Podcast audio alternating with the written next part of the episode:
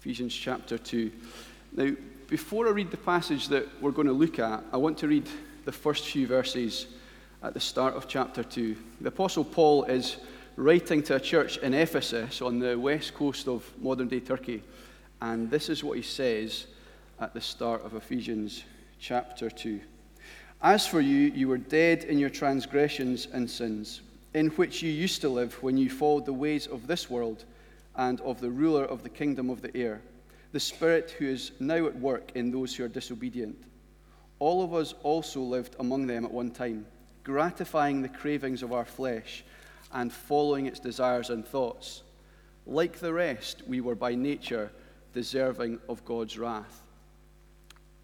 So the Apostle Paul says that the Ephesians were dead in their sins, disobedient, and deserving God's wrath.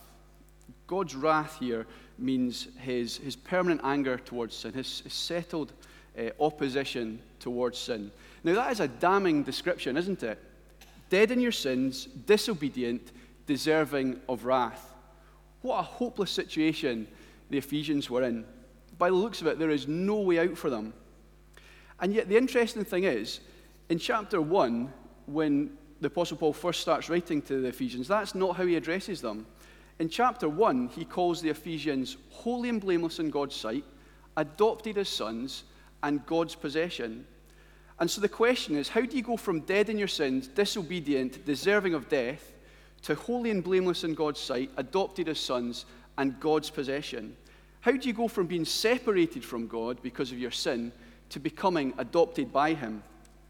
Well, this is where our verses tonight help us. Let's read Ephesians chapter two, four and five, the next two verses.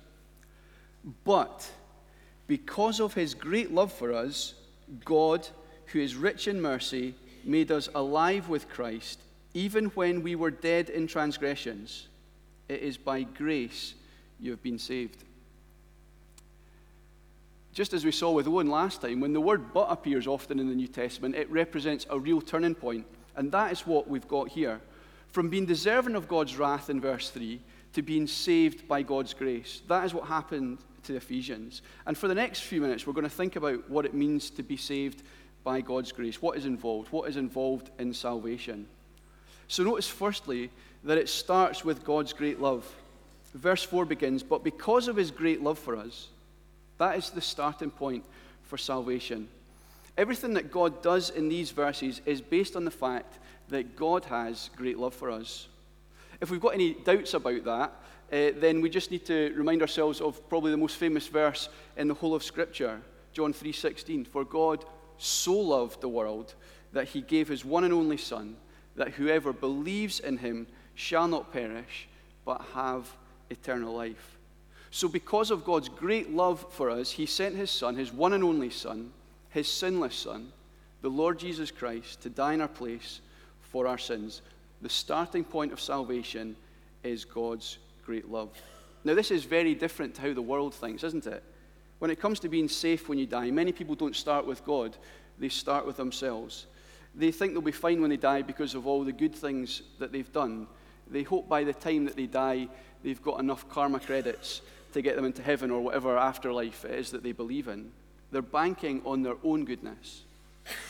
And in reality, this is a miserable existence because you can never be certain about whether what you've done is good enough. But if you understand that the starting point of salvation is God's great love for you, it changes everything. You stop relying on your own efforts and rely instead on God's great love. So salvation involves God's great love. That's the first point. But notice, secondly, that it involves God's rich mercy. Look at verse four again with me. God's great love makes him rich in mercy. Now, my Bible dictionary describes mercy as compassion to one in need of helpless distress. And those of us here who are Christians tonight, that, that, that was us. We were in need. We were in helpless distress. And because of God's great love, he is rich in mercy. That is what God is like. And why did we need this uh, rich mercy again? What we just said at the start. We were dead in our sins, we were disobedient, and we were deserving of God's wrath. God's great love for us sinners makes him rich in mercy. It makes him filled with compassion to us who are helpless and in distress. And where is this rich mercy best seen? Where do we best see God's compassion for those who are in helpless distress? Well, it's at the cross, where God shows his mercy to us by sending his own Son to the cross instead of us, by putting all our sin on him instead of us. That is where we best see God's mercy. If you're here tonight and you wouldn't call yourself a Christian, then we would love to talk to you about God's mercy. Each Christian here who has received it really wants to see more people come to know it, more people to come to know and experience God's forgiveness, uh, to experience what God did for us at the cross. And so there'll be people here afterwards that you can pray with, or people here milling around afterwards that you can talk to. So we've seen that salvation involves God's great love and his rich mercy. Now, the third thing that we see about salvation in this passage is that it involves being made alive with Christ. Look at verse five. It says, God made us alive with Christ even when we were dead in our transgressions. Made alive in Christ is a, a beautiful expression for the Christian. Paul is applying what happened to Jesus to us. In the same way that Jesus was made alive after three days in the tomb, so we are made alive with Jesus when we put our trust in him. There is union here between the believer and the Lord Jesus. And in the present, what this means for us is that we have a new mind. That's what chapter four will tell us. We'll have a new identity and a new ability to be free from the control of Satan. And in the future, this means that we'll be raised with Jesus when he return, returns to judge the world. In other words, what can be said of Jesus Christ can also be said of us as we are made alive in him. But notice with me when God made us alive with Christ. Look at verse five again. It says that it was when we were dead in our sins, dead in our trans- transgressions, sorry. Now, transgressions is a, a big word, but we saw it before a couple of verses ago when Paul says it's the way that the Ephesians used to live when they followed the ways of this world, when they followed Satan. So transgressions is going against God's ways, going against his commands, following the world and following Satan instead. And Paul says to Christians that this is what we were like before God made us alive in Christ. There was nothing attractive about us, nothing to endear us to God, nothing to make God want to love us. Instead, it's all of his grace that we've been made alive with Christ. And this takes away any room for boasting, doesn't it? None of us came to Jesus Christ because of uh, being more spiritual, spiritual or more knowledgeable, Uh, or because we understood stuff that other people didn't, or because somehow we were a bit closer to God to start with, or had better circumstances, or, or better parents.